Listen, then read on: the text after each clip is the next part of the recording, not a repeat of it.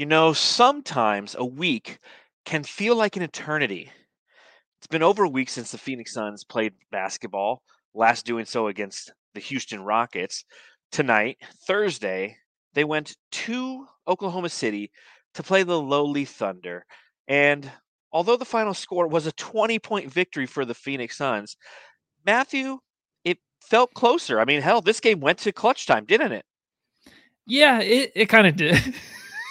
Doing it. Excuse me. Oh, Sorry. All right. Great start to the pod. Sorry. No, it's funny. We are talking about that before. um anyways, uh yeah, so I think this is basically what what do we what do we really miss with Chris Paul? This is exactly how the Suns play with Chris Paul, I feel like. They just keep it close till the end, till crunch time. And that's what they did tonight. yes, yes, indeed. And I, I've, I apologize to anybody who's listened to the pod. Uh, Matthew and I, before the pod, we were just joking around, and for some reason, when I get really close to the camera and I look at him when he's talking, we both can't stop laughing. So that's literally how I opened the pod when Matthew was talking. So uh, clearly, this is a reminder. If you're listening to the podcast, go over to the YouTube feed every now and then. Check us out. Give us a watch you know, yeah, we have faces for radio, if you will, but we still do a YouTube channel. So you can come by, you can subscribe, you can like, you can rate, you can review, you can hit the thumbs up button, you can do all that stuff, and you can see me get really close to the camera when I talk to Matthew and freak him out. It's kind of it's all part of the experience, Clark. Uh, but yes, Matthew's right. You know, this this team playing against a, a hungry Thunder team that's you know young and dumb and full of guys who literally look like they're coming off of my player benches in NBA 2K because I don't know who any of them are.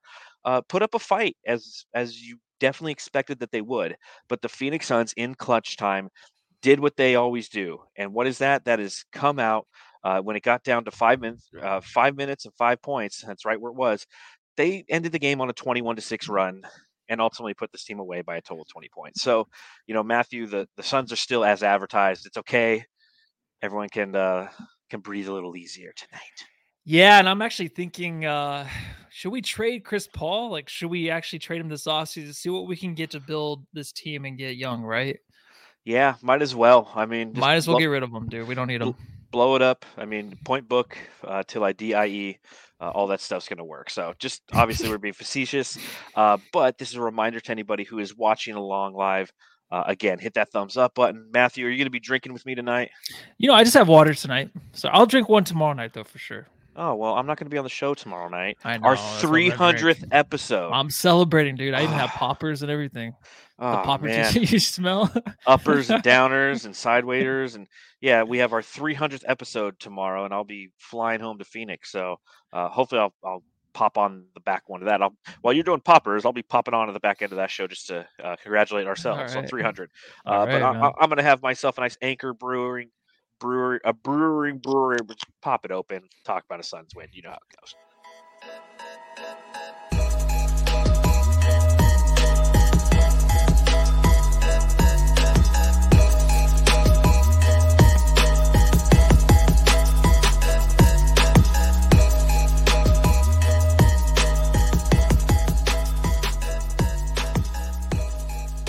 The Phoenix Suns defeat the Oklahoma City Thunder by a final score of 124 to 104.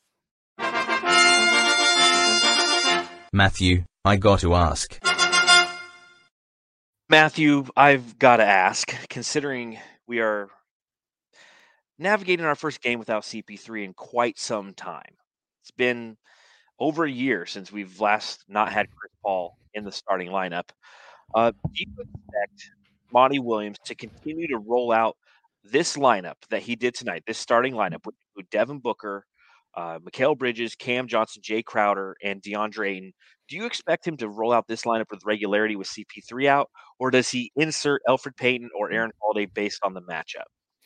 Yeah. So when's uh when's or not Payton? Um, when's what's the Cam Cameron Payne coming back? Is he coming back anytime? Because I know like his uh his issue with his wrist is kind of meh. So I guess we can just move on from that. But uh even Coda Kid in the comments Holiday needs to start. So, you know, I was thinking maybe, but I think Cam Johnson, I mean, he's the next guy up really off that bench. I mean, in the way Holiday and Torrey Craig kind of hold it down, you know, defensively, and they can hit big shots in the corner. They were hitting their threes tonight. When that happens, Shamet has a decent game where he can hit two shots in one game, I think you have that firepower come off the bench where you can start Cameron Johnson. I like the way uh, we'll probably get into it later, but I love the way that Holiday and Craig and McGee play off the bench. I think they're a dynamic trio defensively and you know offensively. Of course, McGee will have his ups and downs all game long, but those three really play well off of each other. Kind of like the way I like Mikal Bridges, Cameron Johnson, and uh, DeAndre starting. Um, so what was your question again? Well, do you think that Monty Williams is going to adjust his starting lineup based on matchup, or are we going to continue to see Devin oh, Booker at, no. at the starting point guard? No, I like Book. I like point Book. Yeah, I, I mean, Bring it back. Was, he was clearly clearly effective tonight. Devin Booker put up that final stat line of 25 points. He also had 12 assists, five rebounds, five uh, six steals. I'm sorry, uh, shot nine for 16 from the field, so a lot less than he's normally doing because he, he's facilitating. And you know, it it definitely poses a very interesting question. You know, uh, you brought up the right point right off the bat. It all depends on Cam Payne's health when Cam Payne is healthy once again, I believe that Cam Payne will get these starts with Chris Paul out, and Devin Booker will still play a, of the majority of his time in a facilitator role because I feel like Cam Payne's almost like a two guard. Uh, but in the meantime, I think that they went with this lineup tonight because it made them very long. And the Oklahoma City Thunder are a long team. I mean, when you have SGA as your starting point guard, he's a long. What is he? Six foot six. You know, he's just. He's I always a, say everyone's six foot six. So this is this is true. You're like Steve Nash, six foot six. Muggsy six, Bogues, six, dude. six six. Well, five six. No man. Uh, so like I I don't know the answers to my own question that I posed to you because I think that it was matchup based tonight. It'll be interesting to see how the Phoenix Suns navigate that starting lineup tomorrow when they play against the Pelicans. Uh, but Point Book, I mean, the the experiment worked. All of those years of him having to try to carry this team not only from a primary scoring standpoint, but from a primary playmaking standpoint, is going to allow him to be successful over these next, you know, potentially 20 games that we have without Chris Paul. And definitely enjoyed what we saw out of him tonight. Uh, I, am going to go the other way, though, on your comment when it comes to Aaron Holiday, Torrey Craig, and JaVale McGee. I thought they had rough game or rough stints of the game in this game. The second quarter was god awful for the Phoenix Suns. Uh, you, you look at mm-hmm. how that one played out, and the the Suns were outscored 31 to 17 by the Oklahoma City Thunder. This Oklahoma City Thunder put a 17 to three run against the Phoenix Suns, and Landry Shamet had nine minutes in that quarter. Quarter, Aaron Holiday had six, Torrey Craig had six, JaVale McGee had four. So that was kind of the rest quarter after the Phoenix Suns' long starting lineup did a fantastic job uh, creating havoc, creating turnovers and, and scoring opportunities off of those turnovers. That second team unit didn't carry that energy over the way that I wanted to. Now, the mixing and matching of some of those players at the back end of the game with more of the starters allowed them to be successful. And ultimately, Aaron Holiday ends uh, with a total of 12 points and five assists on this game. But I, I, I wanted a little bit more from that second unit. And and again, that's just me being greedy. You know, we win by 20, and here I am, be like, no, the second unit for five yeah. minutes in the second played like shit, Matthew. Uh, but that's initially what I saw and thought. Well, just wait till we get to eight and watch. I'm just joking. um, you know what? I think um those three. I just like the way they kind of. It wasn't anything perfect, but I like the way that they play off of each other. Of course, they can groom and get better as the season goes along. Um, I just think there's something there. I kind of don't want to mess with it. Kind of just how you know I saw Shamet coming along and having a good, you know, one game, and he had the body language that was really great, and then he would come out and he played good the next game.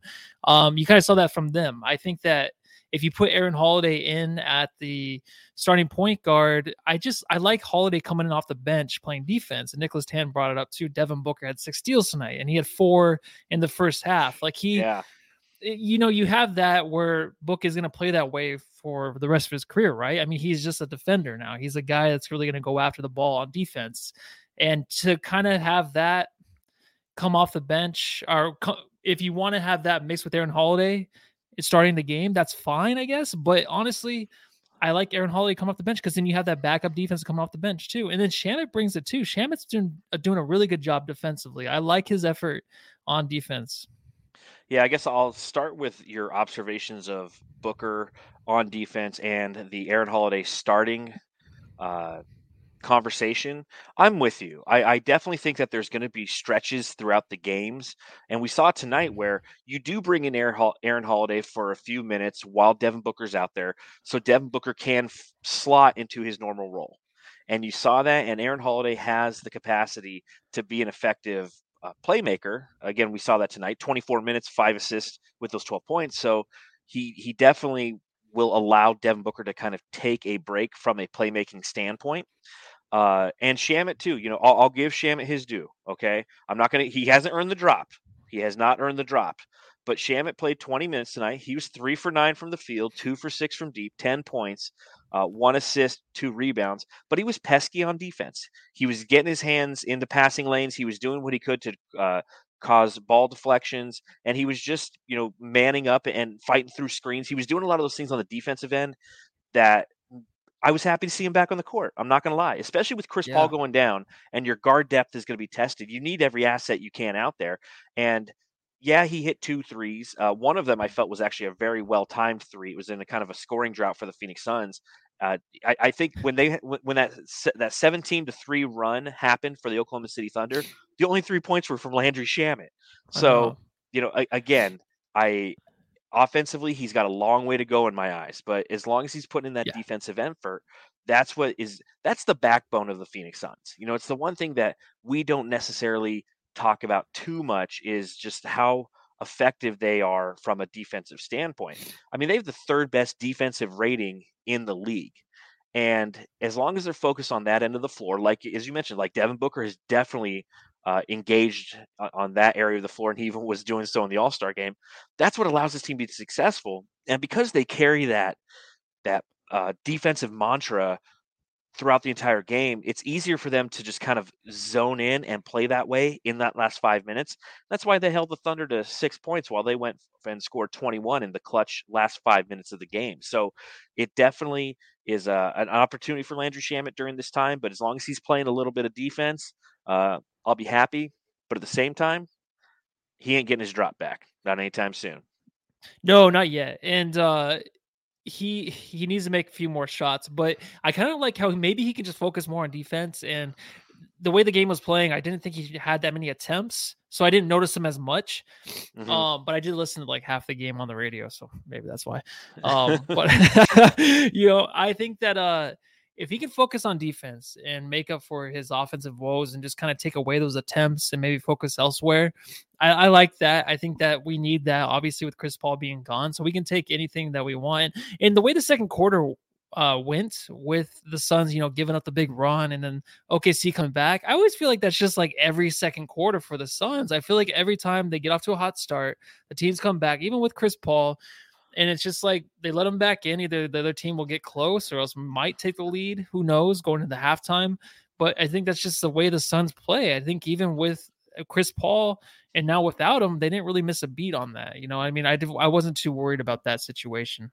No, I just again I it it frustrates me when we don't carry over that intensity.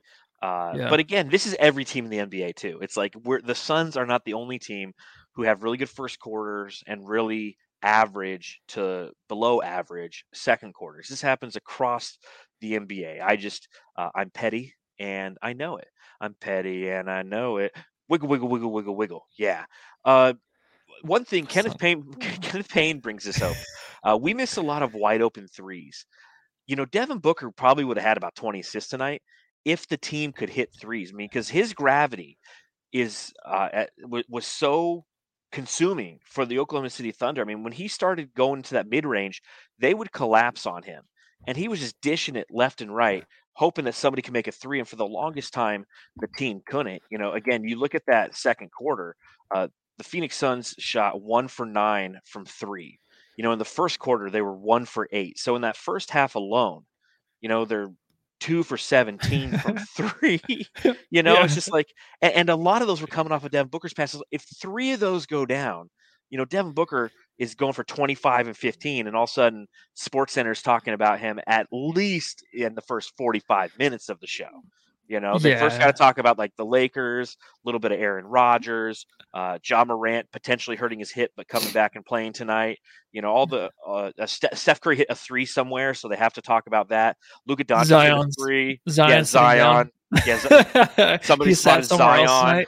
you know, and then and then they would get to that stat line from from Devin Yeah. Booker. Uh, but again, you know, I think that the way that the defense was set up for the Oklahoma City Thunder allowed the Phoenix Suns to have a lot of wide open three pointers because they were really focused on the paint. It seemed like they had one goal tonight, and that was to stop this man. Watch. I know there's a lot of frustrated fans out there when it comes to DeAndre Ayton's performance tonight, probably because he was receiving a lot of pocket passes and he was fumbling and bumbling them away. He ends with only six points. He has eight rebounds, three of five from the field, and five turnovers. Matthew, tell me the kind of things you were saying to your television set tonight. no, it's okay. You know, uh, while I was gorging myself with a chicken salad, I might have said a few things that I do regret now because the Suns did win. I knew they would win the game. Um, it's just Da just takes it, he gets that out of me. He gets that frustration where, you know, maybe I had a hard day instead of coming home and abusing somebody, I take it out on Da and the TV. That's all I do. So that's that's good for me. I'm a good American. That's what we're supposed to do, right? The only thing is I didn't have a few beers, but I will tomorrow night. Um I so uh John's really close to the yeah, if you're listening, John's really close to the camera. It's really freaky. You can actually see up his nose. So I'm gonna keep going. so DA has I'm gonna, I'm gonna get through this. Oh damn I was gonna try to get through it. Um DA has to he just has to be ready. I know it's just the OKC Thunder game, but we talked about this before the All-Star break when when Chris Paul got hurt he has to just be ready to play every night. And whether or not they're trying to take him away, I don't feed into that. I think he can just dominate really any game inside. The effort wasn't there. He was toughing and puffing. He was super tired, of course. He wasn't ready, but he did come off a vacation. He wasn't at the All Star break. He was doing his own thing. Probably went home to see family, which is fine. It's good. But these games, even if it's no, even if the Suns are not playing anybody, he needs to make sure he's actually like the number two or number three guy out there to help Devin Booker and Mikal Bridges because Mikal Bridges is the one stepping up to make sure that Booker has the help offensively. Very aggressive. And that's the way DA needs to be. And he can't be fumbling the ball. He has to be ready. Even like on the pick and rolls with Devin Booker, what's changing? It's the, it's the name in the back of the jersey. It's not Chris Paul. It shouldn't matter. He should be ready for this he should be ready for these games to really take over and he should easily have like the 25 and 15 game like booker had tonight with 25 points and 12 assists da should just be 25 and 15 and i'm just ignoring the comments because i don't really know what they're saying about da i know there's some upset people but it is kind of frustrating because you know these games are very precious. Tonight's win. You got to tuck it away tonight. You got to you know give it a little kiss because these are very precious wins uh, without chris paul. That's So a I just great point. and I just want DA to make sure that tomorrow night and the, the rest of the season, he needs to step up in these games and just give it his all. I want to see that attitude. And just really quick, Ryan Rosillo on today's podcast, it might have been yesterday's. Uh, yeah, it was yesterday's. He was talking about they were talking about Bam Adebayo I heard or it. DeAndre. Ayton. Which did you hear that? Which which player would you want? He said Bam Adebayo right away. Mhm. And the difference is because Bam Adebayo gives his he plays his ass off every night. Da doesn't. Da doesn't do that. If he did that, everyone would be choosing Da. That's just I'm done. Well, and the reason Ryan Russell said that is, quite frankly, said you can run your offense through Bam, and you can't do that through Da. Uh, he likes Da, obviously. He likes his defensive versatility and how he could be a big man against small lineups. But again, you can't run your offense through him. So uh, I like this because we get to play kind of point counterpoint on here because I'm not frustrated at all with Da's performance tonight. Oh, me neither. Uh, yeah, okay. You just went on a good little Matthew rant. It was actually kind of nice. Uh, going through some of the comments in the chat. Uh, Ted Lubin, did anyone tell Da the All Star break is over? Hmm. Uh, Westville, Butterfingers again. This is a great one. Joshua Josh seventy seven. Dion drop Dion drop the ball. Yeah. Coda Kid's really giving it to me too in there. Uh, um, Coda I'll Kid's always to- right about I'll, I'll, everything. I'll get to him because I agree with what he's saying. Uh, after Tiger Mhm. 29, Ayton dominated the previous matchup versus OKC, and they forced the rest of the Suns to beat them. That's why, as Coda Kid says in the chat, DeAndre got triple teamed tonight. And that's what I felt happened. I'd be interested to go and look at the advanced analytics on this game to see what the touches for DA were because it felt like every time DeAndre Ayton got the ball, he had a weak side defender coming at him. He had a, a, guy, his defender was already there. He had a weak side guy coming, and then you had another perimeter player blitzing him. So that was their goal tonight. It appeared that they were going to blitz DA as much as they can. So that's side one of it. And he made a couple bad decisions. Yes, he did. Okay, he's probably not used to getting triple team. A double team I can see, but triple teams no. Okay, he did have some very nice shots when he had the opportunity to do so. But here's the other thing: you said it's not, you know, the, the only uh, difference between the Devin Booker and Chris Paul is the name the name on the back of the jersey providing him the ball. I'll, I'll go against you on that one. I think that, you know, we've definitely gone through the growing pains, especially last year, of Chris Paul trying to find exactly how to get DA the ball where he wants it. Devin Booker, whenever he does provide assist to DA, it's typically of the alley oop variety. He's not somebody who runs the pick and roll and then goes for the pocket pass to DA, nor does Aaron Holiday, as he's been new to this team. So the passes aren't exactly where DA is used to it. That while simultaneously a weak side defender's coming on him. So DA is rushing. And don't get me wrong, like, of course, if we want max DA to be max DA, you catch that fucking ball and you throw it through the fucking hoop. Period. Okay. That's what max DA is. And that's why potentially at the back end of the season, the market's going to set what his value truly is on the on the restricted free agent market, and the Suns will pay accordingly based on that. Okay. But I, I will give him a pass in this one because it was the Oklahoma City Thunders. It was their game plan. We are not going to let DA beat us because we know that he can. So they did everything they could. And guess what? It left shooters wide open. And if the Suns had made four more three, I mean, they already won by 20. But again, they only shot from deep. They went 13 of 34. They went like what, 10 or 11 for 17 in the second half from three. They they burned him from three in the second half. They would have killed him in the first half because they got all the wide open threes, as we mentioned. They were like two for 17 in the first half. So I mean, they really uh, the, the the Thunder took Da out of his game. Do should he be better? Yeah. Do we want to be better? Yeah. But you know what? The Oklahoma City Thunder chose a route to try to beat the Suns, and it didn't work, and they lost by 20. So I can't hmm. really, I can't really go after Da in this one personally. Yes, if you watch a highlight and you see him fumble the ball, it's frustrating. You you you, you throw a few f bombs at the screen, but I didn't throw any of those tonight, Matthew, because I'm a good person. Okay. Yeah, I know, and this is just a frustration I will always have. I think until we win a championship with him, until he carries us, because I my whole thing is with the Suns, it all relies on Da, and when I just see these games, it just sets me back. And I know the triple team bullshit, what all that stuff is. I don't. I don't care. I just from what I'm watching on the on the court, I just I want him to be more vocal point, and that's just me. All right, whatever Monty wants to do, and Coda Kid even said it's probably on Monty not running the offense to Da, and I'm sure that's all it is. All right, well, it's just he, he didn't get a, a fan watching. To.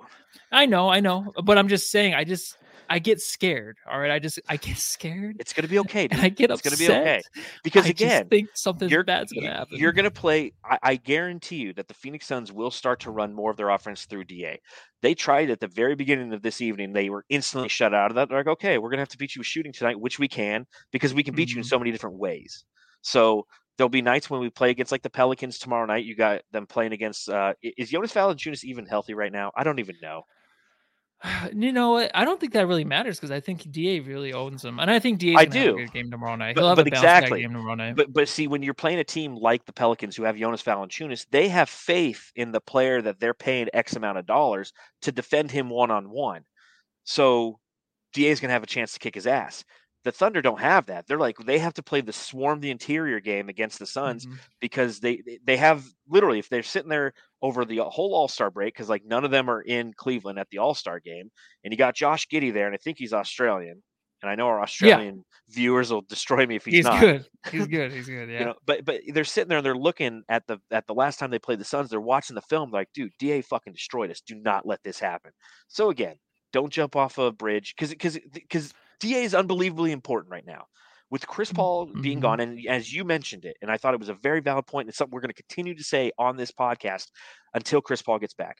Every victory without Chris Paul almost feels like 1.5 wins, in my opinion, because yeah. they matter so much. Because every time you win, it's one game closer to the end of the season. It's one game closer to him being back, and it's one game closer to us not losing any ground in the Western Conference. Because the end goal is to get that number one seed.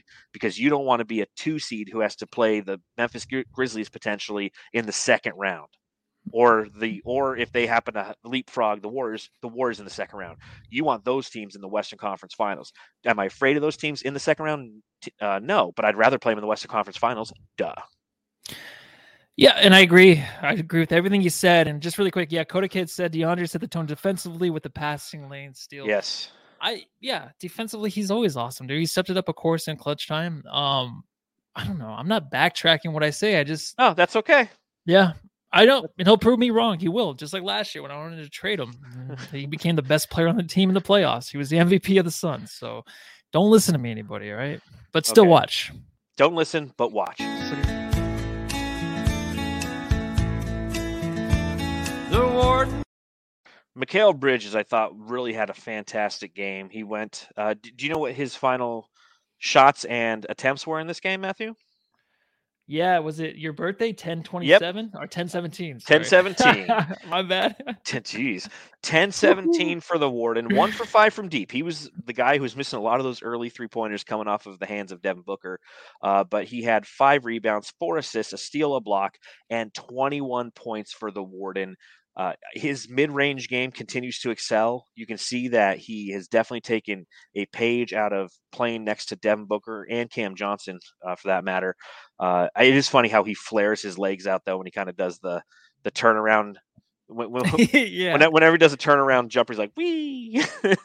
it looks scary, doesn't it? Yeah, a little bit. like he's gonna hurt himself you know. Um, but he's he really uh is good. As we talked about DeAndre Ayton, Mikal Bridges slash Cam Johnson, in my opinion, have to be paramount to the Suns' success.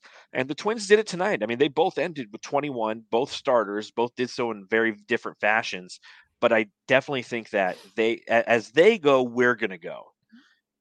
Do you agree? Um, I'm still thinking. Well, no, it's up to Ayton for me, for sure. For no, it is. It's whether okay. or not if Ayton's there and when the, it's that's it's up to him. But of course, I'll, t- but I'll tell you this: what? The Suns didn't go as Ayton went tonight. They won by 20. He only had six points. I know, but I'm talking about crucial games. We're going to need Ayton to step up for sure. And we're not going to be playing the OKC Thunder. And I think Mikal Bridges, he was just running circles around that defense all night long until someone could mm-hmm. find him underneath the basket. Even Aaron Holiday had a nice pass to him. So Mikal's been doing that, right? He's been doing that lately. And you know, when we're talking about DA, it's like, well, I mean, if he if he picks up his offense, we'll bash him for something else. And I feel like with Mikal Bridges, we bashed him earlier, probably like a month ago or so, because mm-hmm. he wasn't being aggressive. He didn't. He seemed like he was probably just too tired. Maybe uh, defensively early in the season, he was guarding a lot of the superstars that were actually playing back then. So I think that took a lot of energy out of him. Um, he he picked it back up the last month. He's been solid, and I think him and Cam Johnson. It just shows you, man, the future. I know Cam Johnson's playing with Jae Crowder in the starting lineup. He's playing like the two or whatever because Cam Johnson's he could play every position, I guess. He is him and Mikal, they feed off of each other, man. The energy is real with them. They never stop moving, right? I mean, Mikal Bridges defensively look great. Him and Booker play well together. Um, it's kind of, I don't know, it's it's impossible to stop these guys when they're moving around so much because they're so long. They're they're bigger than I mean even Mikal Bridges, very slender, but he he uses his body very well in the yes. Paint. And Cameron Johnson does too, and he's even a bigger dude. So, and they come through in the clutch. I mean, that's every player on the Suns, right? They always come through in the clutch. You know those threes are going to go down. They did it again tonight. Well, and what was interesting about tonight versus some other nights with the Suns is due to the fact that CP3 was out, your starting five was your closing five. Because I feel like Cam Johnson gets a lot of closing five minutes, especially in the clutch, because he can play defense and is a viable threat scoring and a consistent threat scoring versus Jae Crowder. But it was one of the things, seeing that both Cam Johnson and Mikal Bridges were starting this evening, that I was excited for because you mentioned it they feed off of each other very well. They don't. They both uh, are competitive. They're both friends, but at the same time, they both have a very similar offensive game when it comes to cutting. Obviously, Mikal Bridges doesn't hold a candle to um, Cameron Johnson when it comes to shooting and from three point shooting, but their aggressiveness and their willingness to continue moving, uh, uh, setting back screens, doing things of that nature is very beneficial for the Suns. And as you mentioned, you know their length is huge too. One thing that was uh, that I found entertaining about this game, especially early on, was the fact that the Phoenix Suns were just running, running, running, running, and it and it was Mikal Bridges who was the recipient of a lot of those breakaways, if you will. I mean, he was just you know running after every missed rebound or every missed shot that led to a Suns rebound. I mean, he was it was a layup on the other end, and you don't normally see that with CP3 because CP3, I mean, Mikal will do it. But CP3, he'll look at him real quick, and then he's like, "I'm going to run an offensive set. I'm going to because because CP3, like we know, is always playing chess while everyone else is playing checkers. He's going to run a specified play because he's going to go back to it later in the game, and due to muscle memory, it's going to take the the opposition out of where they want to be. So I think that you know due to CP3's willingness to sacrifice some fast break opportunities for the Phoenix Suns in an effort to try to master and win the game both the on the scoreboard, but you know the mental game as well. We don't see as much execution on the fast break as we did tonight. And it was nice to see Mikal Bridges get warded because he's always hustling. You know, and Cam Johnson's doing the same thing. And he's the guy who, when he does a pump fake and he sees a lane, like he's going. So the, the twins both, you know, again, I'm going to stand by that comment. Uh, and it'll be really interesting to see over these next, just let's say 10 games, how the Suns' record looks relative to how Cam Johnson slash Mikal Bridges perform. Mm-hmm. And uh, the takes were actually the takes to the rim. I feel like went up today too, even in the half court. I feel like Booker uh, Booker had some solid takes. So I think they were just Oh, yeah. more aggressive getting the rim because of Chris Paul that you pointed out wasn't actually calling out plays. Like they were kind of just doing the ISO. The only dumb one was JaVale McGee, who kept getting the ball poked away, and later in the fourth quarter is like, you know what? I could take this dude. I- turns the ball over. I'm like, come on, man. Let's let, let's give him the drop. Let's give him the drop. Double O McGee. He gets it simply because of that play tonight, Matthew. You're spot on. Like he's sitting there, the guy pokes it away. He pokes it away again. He's like, "Okay, I'm gonna take this motherfucker back down, back down, spin, steal." double team right away Double team and right almost away. turned the game. You know, of course, there's the Poku dunk on the other end. It's like, how could Yeah, get the- any worse? yeah, that that's the one that led to your boy dunking. That's right. That's yeah, that he looked play. like Jordan out there, man. That was that was hilarious, dude. I, yeah, just like Coda Kid said, I love McGee, man. I Amen. even when he did that, I was pissed, and it was just so funny because, of course, he's just like, I'm like, oh, he's gonna pass out of this, right? He's like, no, yeah, he, was backing down for the three point line, dude. Ah, I love it. I love that's that's that's the McGee experience. You know, you you, you, come for DeAndre Ayton, you leave with the McGee experience in some way, shape, or form. And sometimes it's his aggressiveness on the board. Sometimes it's a unbelievable pick and roll dunk.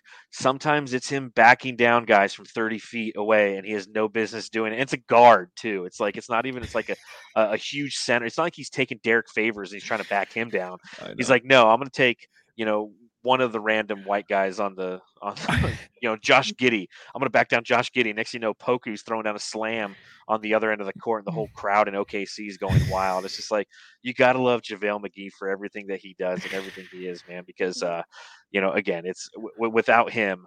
Uh, it- the world would be a little less bright. That's for sure. Big Dick Booker. Just have I had to do the drop for De- Devin Booker because I mean he, so much of the Suns' success is going to be shouldered upon Devin Booker, and it, and he's accepting it. He's willing to do so. You saw him navigate this game so much more. He looked so much more mature running point book than he did three years ago, with obvious reasons. But it was just something like as I was watching, especially in the fourth quarter, I was like, wow, like Devin Booker has truly grown up before our eyes and he's a grown ass man now. He's got the assets around him that can allow him he he trusts the assets. That was the issue back in the day, man. Like he it'd be close at the end of the game and you knew he didn't trust TJ Warren for shit, man. You couldn't get the ball down to Tyson Chandler and hope that good things would happen. He'd have to take the whole franchise on his back and try and try to will us to victory. And now he's just much more mature, much more in control. He did have that one bad pass where he threw it across court to Cam Johnson and went out of bounds. And instead of him like yelling, because remember what Devin Booker used to do? Remember what I used to always Yeah, about Devin Booker? yeah. What, what did I used to say about D Book?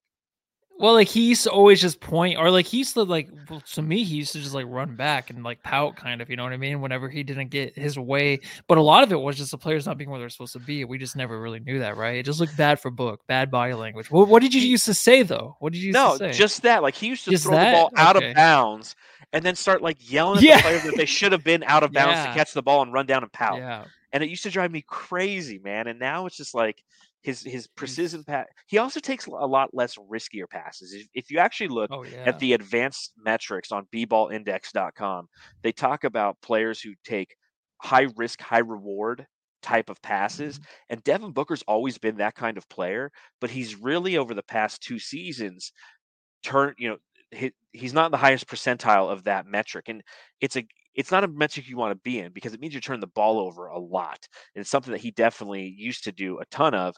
Uh, in this game, how many turnovers did D Book? He only had what four turnovers? I'll take that, man. he had four two in the first quarter too. So Yeah. you know, and and 12, 12 assists to four uh, turnovers. It's a three to one assist to ratio uh, to turnover ratio. That's not bad.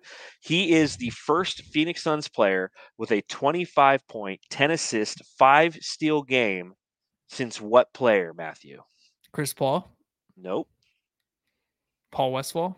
nope. Somewhere in between there. One more Um, guess. Let me get one more guess. Think about it. okay, twenty five points, so somebody who could score, ten assists, so somebody who could distribute, and five steals, somebody who could definitely play defense. Shawn Marion. J Kidd, Ah, okay, okay. Jason Kidd, oh Floppy yeah, Socks, got it. Socks. Yeah. yeah. J Um, Kid. Ah, damn. Yeah, but he was giving haircuts out there tonight, right? Booker, like those were quick passes. That's the difference between him now and before, where he would be like, he would throw the ball like Eric Bledsoe. He would make sure that the defense knew where he was, where he was going to pass the ball. He would take time to facilitate the offense and then turn it over. And Booker is just, he was finding everybody cross court wherever they were. He was just, he knew where the ball was going to go in that play. So that's the way he was tonight. And of course, if you want to go back to the Russillo podcast, he chose Jayson Tatum over Devin I know Booker. that pissed me off. That piss, yeah. It's like, come on, man. Like, I understand the Ayton, oh, the Bama Adebayo thing, but dude, Booker right now. I mean, even if he watches tonight, I bet you he's changing his answer because basically Booker, of course, was the only good player on his team for forever, and he's talking about Tatum already went to the Eastern Conference Yeah, Finals. that he was the whole. but that team was so argument. good. That team was that team was good. And the next season they were good. And then Tatum turned out to be as if you listen to him on the JJ Redick podcast, turned out he was actually selfish. The whole team was selfish. They wanted to be, you know, they wanted their ball. They wanted to make sure that they got the ball most of the time. And that just made us think that made me think. I'm like, damn, I'm so happy to have Devin Booker, a Mm-hmm. guy that's just so selfless out there. And now he's just a leader of a team that's the best in the Western Conference like twice, two seasons in a row. So I think it's crazy. He'll never get his respect at all, even because tonight it was just against the OKC Thunder. It's a 20 point win, dude. Five Yes. minutes left in the game. He took over. The rest of the team helped him. So And again, don't know where you that's can go with that's that. that's the stat of the game for me is 21 and 6 in the last 5 minutes when, you know, again, the majority of the NBA crumbles in that situation. And I don't care who you're playing. It's always going to be competition that's tough. You know, you you look at the fact that every team is is playing tonight is having, you know, tight games and doesn't matter who it is. It's the NBA. The NBA is the talented league.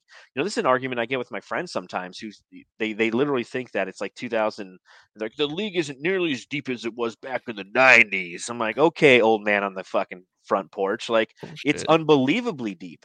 yeah, you could add two healthy. more teams. Yeah, but still, you could add two more teams to the NBA right now, and it'd still be a deep league. There's that much talent in this league and in this world right now, and it's all funneling to the NBA. So Devin Booker, the fact that he's playing against the Oklahoma City Th- Thunder shouldn't matter.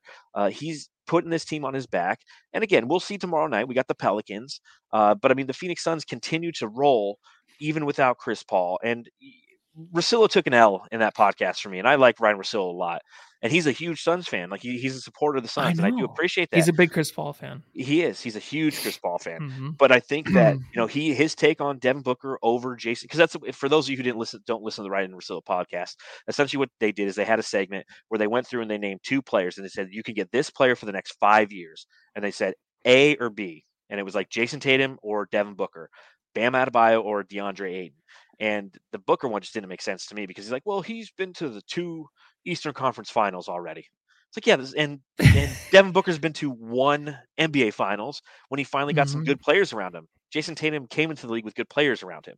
Why? Because they got all the Nets picks, who were a shitty team, so they were a good team who kept adding young draft pick and assets to that team. Whereas the Suns were always in the lottery and couldn't get out of the lottery, and they finally got out of the lottery through good, solid drafting, some quality transactions. So, uh, again, sorry for that little. It- no, it's okay. People need to make up their mind with this Tatum thing because yeah, um, Cody Kid said he's good offensively, but I feel like one one week he's the worst. He can't play with Jaylen Brown. I've always Yeah. said that they can't play with each other. Then they win two Then the games. next week he's the MVP or something. Like he's the most improved player. They're gonna win the championship this year because they're won eight games in a row. It's like, dude, every team in the league has won eight games in a row this year. Like we got the. Suns have done it like three times. This thing with Jayson Tatum drives me nuts. I know he's a good player, but I just don't understand the sexiness of it. What did he and he's joked around like he's still 19 years old. It's like that was always a thing. It's like, oh, he's only 19. And yeah, he's only 21 or whatever still now, but uh, who cares? All right, I don't. sorry. It, it- it's because Boston. it, the, Boston is that team on the East Coast that's like the Lakers on the West Coast. You know, they're the team that's won a ton of championships. They're they're basketball royalty. It's like if the Knicks or the or the Boston Celtics have anybody on their team who's who can make 20 points a game, like he's on the side of a Gatorade uh, uh, bottle and he's doing Nike commercials. I mean, that's just the way the league works, and we know that because we're Yeah. Phoenix and we're kind of stuck in the middle of you know we're one of the mid-level teams that are like give us some fucking respect you know and it's just it never will happen and we'll continue to bitch and moan about it and that's just kind of the way it goes you know so uh, but with this win for the phoenix suns they've now won eight in a row and what is it uh 19 of their last 20 i think it is i mean it's just sure. not, yeah you know they're, they're they're 49 and 10 uh god i'm so pissed about tomorrow man because not only is it like our 300th episode and I won't be there for the entire episode. So, Coach Evan B, I think you're watching. If you want to come on, please do. Yeah, if you want to come on, please hit me up. Hey, You DM know, me, dude. yeah, the slide into the DMs. Uh, but I'll be traveling back from uh, Sacramento to Phoenix, Arizona. But Mhm. the Suns could be 50 and 10. Like, what a round podcast 350 and 10. I mean, it's Yeah. just, Way it to round up, beautiful. right? It does. It does. It but it could, it could be if they if they beat the the uh, Pelicans tomorrow. That's Mhm. what it could be. Uh, talking real quick about the Thunder team, I always like to talk about the opposition for a little bit on the pod. Uh, they obviously are you know a young team that has some really good talent. Shai Gilgeous-Alexander kind of annoyed me tonight, man. I felt he was getting away with a lot of offensive fouls. He does a lot of arm leading stuff. When he goes up to the to the basket, his arm is out like he's you know going up for a Heisman. Uh, when he's going down the lane, he throws his elbows around, and not a lot of them were called. I know that John Bloom even said on the broadcast, it's like you know he's got 15 points and a ton of offensive fouls that aren't being called. So it's just uh, you know what what do you see from SGA? Is is he worth all the hype, uh, or am I just a petty son of a bitch?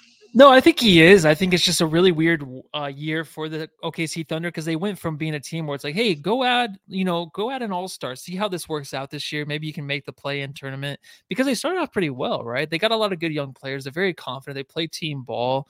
Uh, I think he's, of course, the all star. He didn't make it this year, but if he was healthy, he might have made it. Who knows? But he just had an off night tonight. I didn't like what I saw, even offensively, just from shooting the three. Took some bad shots late in the game.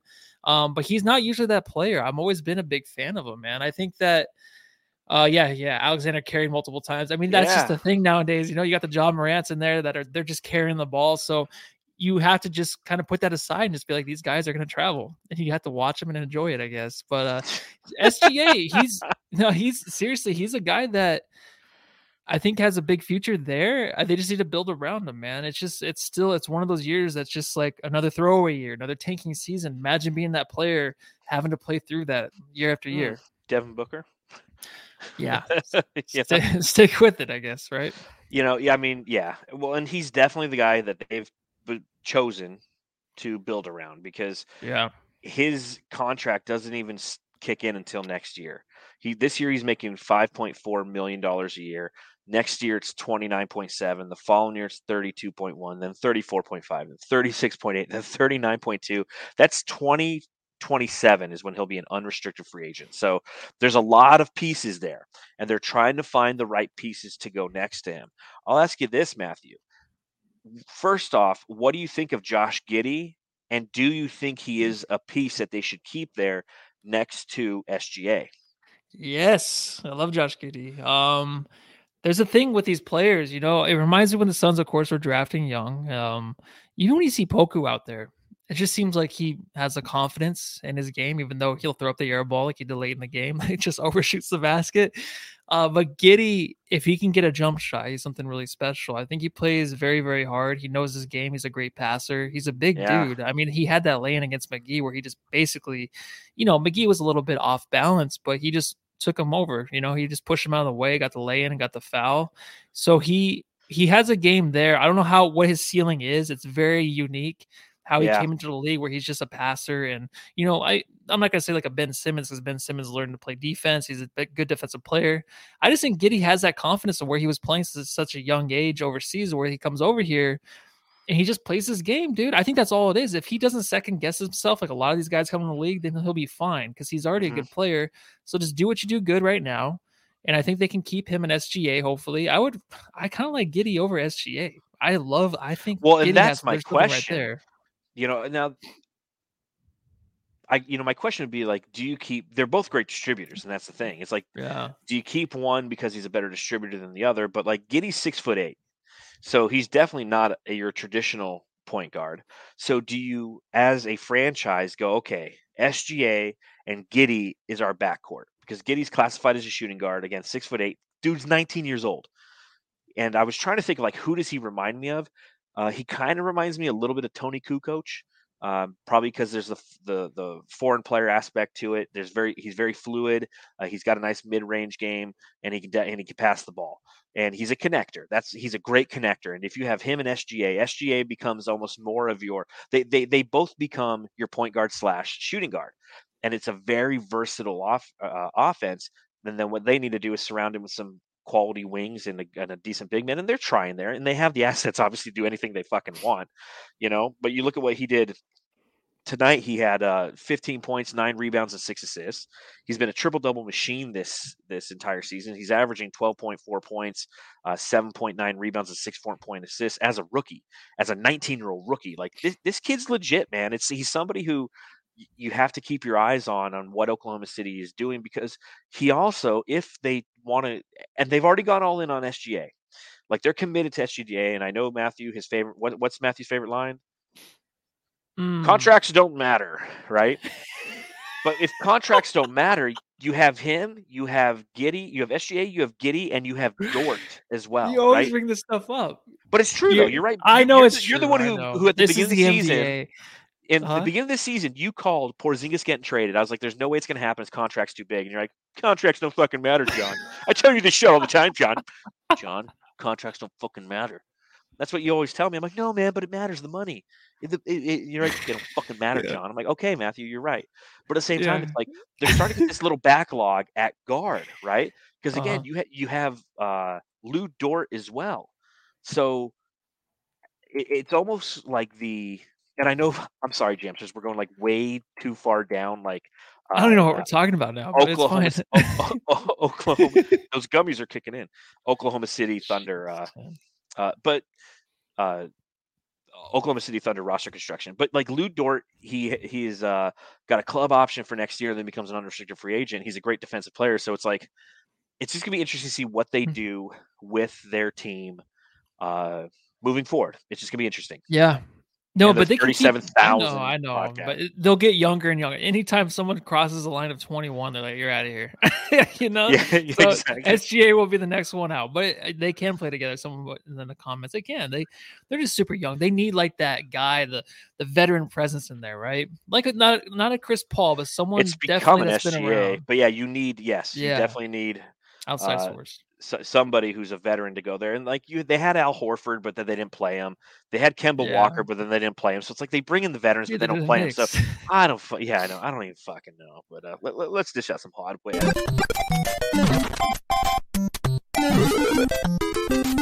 Jam star of the game. All right, Jamsters. This is a reminder if you're watching along live on YouTube, hit the thumbs up button, hit the subscribe button, and you can hit that little bell notification, which will remind you that we are going live, which is after every Phoenix Suns game, but also not after every Suns game. go back and check out our last podcast. It was the Jammies, the mid-season Jammy Awards. Always a quality watch and listen. And if you're listening to the podcast, please subscribe, rate, and review. Let us know in the comment who your jam star of the game is. Matthew, I don't think it's a contest, but I'll ask you anyway. Matthew, your jam star of the game is. Devin Booker, Big Dick Oh, Book.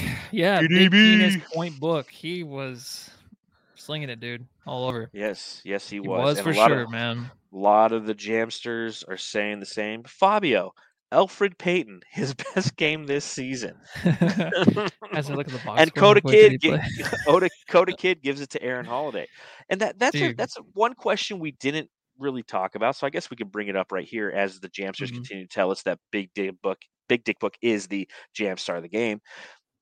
It's interesting how Monty Williams chose to go with Aaron Holiday as his first off the bench at back at the backup point guard position, but not just his first off the bench, his only off the bench. Elfrid Payton logged a grand total tonight of zero minutes. What do you think about that? Is that a trend we will see moving forward? I, I like it because I think it's a hot hand. I think you got to ride Holiday because he came in here off the trade. A lot of trades when they first happen, the teams, we know that they receive a player that can get the team some momentum. I think that was Aaron Holiday, right? Juice comes back. We know what he brings, but Aaron Holiday at the point guard position now that Chris Paul's out, you know that he was playing good, right? I mean, he he had some good moments in the last few games that he was playing with the Suns before the All Star break. But they were just more dynamic than anything Payton brings. So you want to continue to ride that kind of just the way like they kind of ride McGee and Biyombo. And Biyombo didn't play tonight either. Yeah. On the shelf. Yeah, Yeah, yeah. Daniel Thompson. Yeah. And just for right now, but I'm just saying, I, I like whatever he is doing, t- turning around, hitting the three, talking shit to the crowd behind him. I love that. He's part. This is like what the Suns need. They need that energy off the bench with the point guard position. They missed it when Cam Payne went out. Now they got it with Aaron Holiday. Not, of course, at the extent that Cam Payne could play offensively, but I just I love what he brings to it. I feel comfortable with him on the court. Yeah, he he gets not only does he get the job done, uh, but he does so in a manner that feels impactful. You know, every time Elfrid Payton scores two points, you're like, oh, because it's like that push shot. I know it's like yeah, You know, you're go in, go in, go in. You know, yeah you but- like ride with the ball on the rim. Yeah, exactly. ride Come on. but I mean, so again, we'll we'll see. I, I definitely think that Monty will play this by matchup, and as you mentioned, play it by hot hand.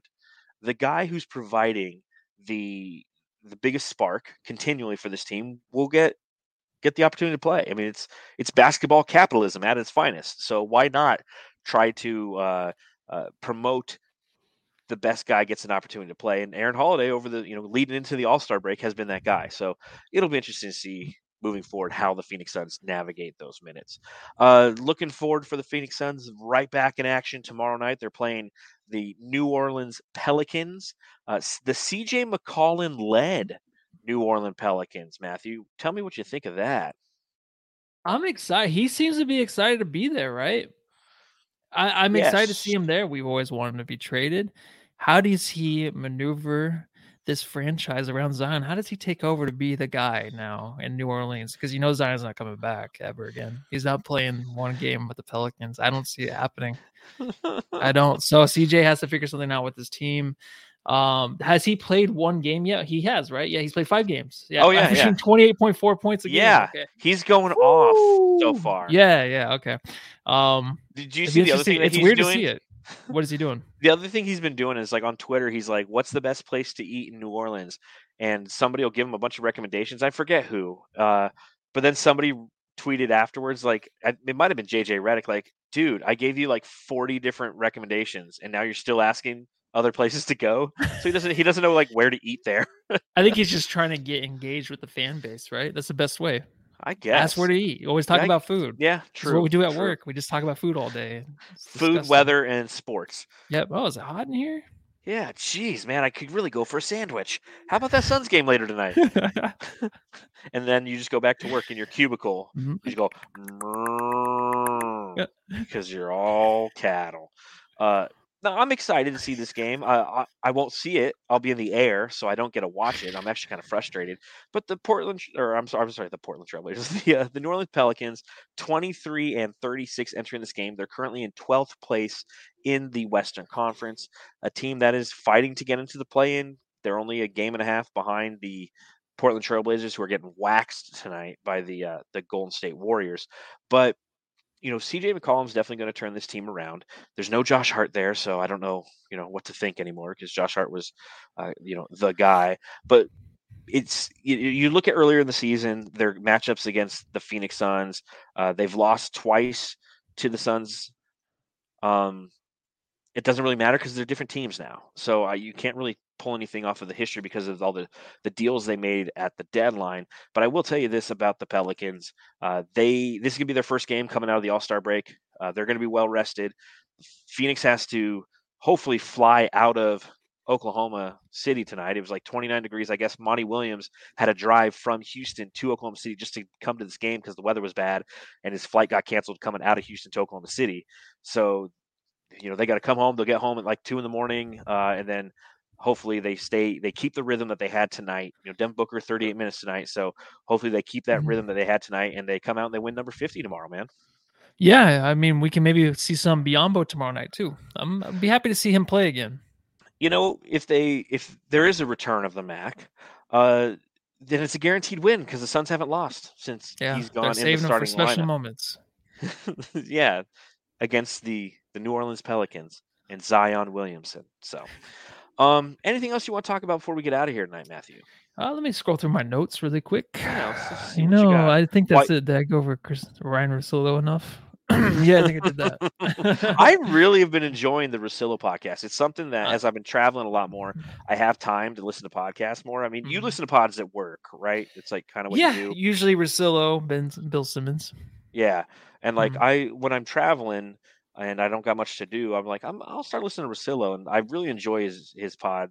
Uh, I was just I was really disappointed that he gives the Suns so much love, uh, but didn't didn't give us Not any Devin love. Booker, not our Yeah, best player. Yeah, just Fucking nuts. CP3. Well, we got a little bit of time, so I guess we can do one of these. Childhood trauma. Childhood trauma, everybody's favorite part of the podcast, where Matthew and I sit there and we go over our childhoods and just how fucked up they were. Does anybody have any suggestions in the chat on what we could talk about today? Or Matthew, do you have any childhood trauma that you just want to kind of put out to the universe and You process? know, I feel like? I I had one the other night. I was thinking about, and I totally forgot about it. For some reason, I don't note these things. So, um, if you have one, go for it. If not, Steve Oh, Nash trauma. Steve Nash in the Roy in the chat. Steve Oh. Nash trauma. I'll tell a story. So I wasn't really a child. I was actually 18 years old. Okay. So you know, I still Legally, you were not a child. Yeah, I was. I was a grown man. No, I wasn't 18. I was actually 17. So I was Legally, you were a child. Yeah. So I used to work at a place called Bruegger's Bagels down on a roll in uh, Chandler Boulevard, Mhm. and uh, I worked there like full time when I was 17. And one day it was like super, super, um, super not busy. I don't know why I built that up like that. Whoa, But, that was um, so not busy. I'm a really great storyteller.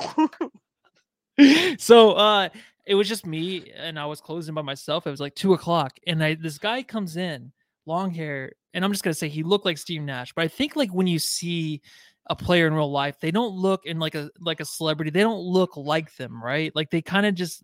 He wasn't wearing his just- jersey, you know. I He mean, wasn't wearing his jersey, right? But he had two twin daughters, like Okay. Steve Nash does Yeah, yeah, yeah. and he was in there and i think i was just maybe so starstruck that i just didn't want to actually think it was steve nash i was just thinking like this no way this is steve nash right and my sister chrissy at the time came in and she's like dude she's all is that steve nash over there because it was just him and his two girls eating over there i'm like i don't know she's like i think that's steve nash dude and I'm like, no, I don't know. And then more and more I looked, I'm like, dude, I think that's fucking Steve Nash. So Steve Nash might have been at Bruegger's Bagels that day, and I might have just messed it all up. Because now I think about it, because he had the long hair, he looked just like him. And I'm What just the I hell think was I- he doing at rural and Chandler? Because well, actually, over there, right near the freeway, Yeah. on the other side is like where Mario Stoudemire lives at Ahwatukee Foothills. So maybe he was driving back. He's like, I'll just grab a bagel. We just went swimming over there because they went swimming. He was changing his girls in the back of the car or whatever after uh after they had bagels or whatever. So I don't know. Um, I'll just say it was Steve Nash. So go ahead. Wow, wow. That Uh, was terrible. Huh?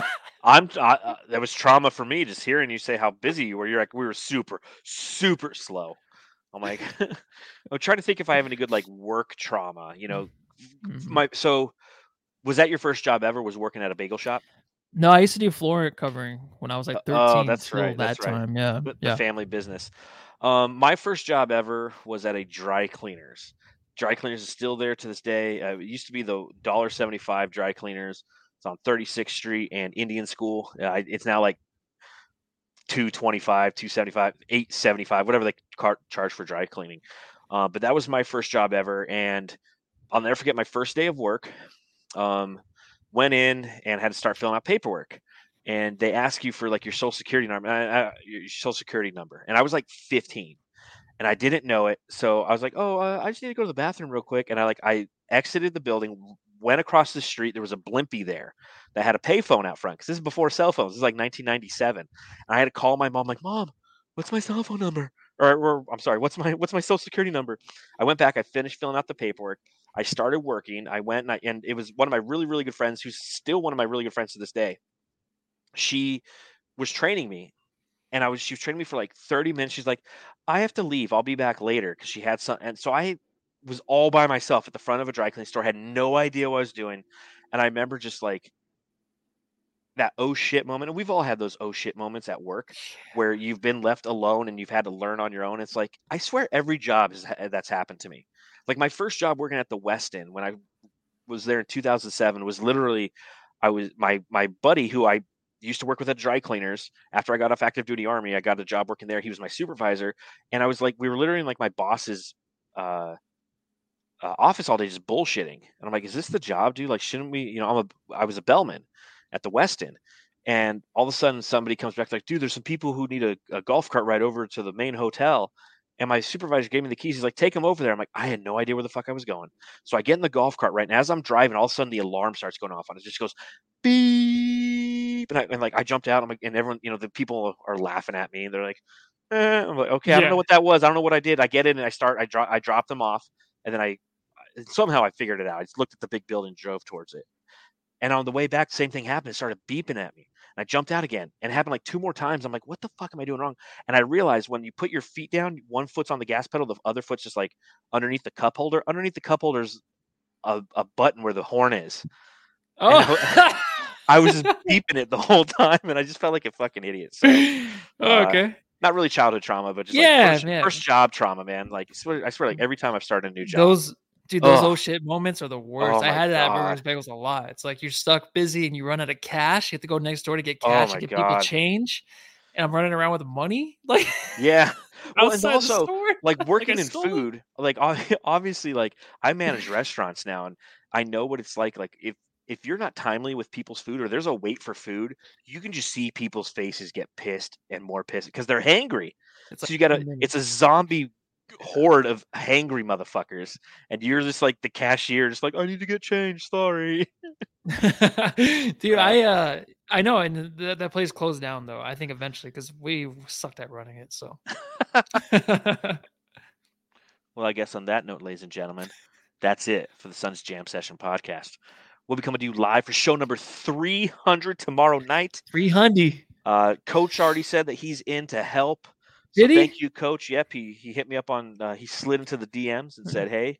Uh, he said, "Yes, sir." So thank you, Coach. We appreciate you helping us on show number 300. very cool man Hopefully, it is the Suns defeating the Pelicans for a 50 and 10 record. Uh, but until then, Jamsters, again, thank you for hanging around here and having a a fun time with us after another Suns victory. Make sure you subscribe, rate, and review. You can follow the show at Suns Jam on Twitter. You can follow me at Dark Void. You can follow Matthew. at matthew lissy And that's all I got. Uh, see you maybe at the back end of the tomorrow's show. I, I land about 9 10. So hopefully. all right yeah we'll see you for sure you always pop on and uh, everybody else snort your poppers go home love your family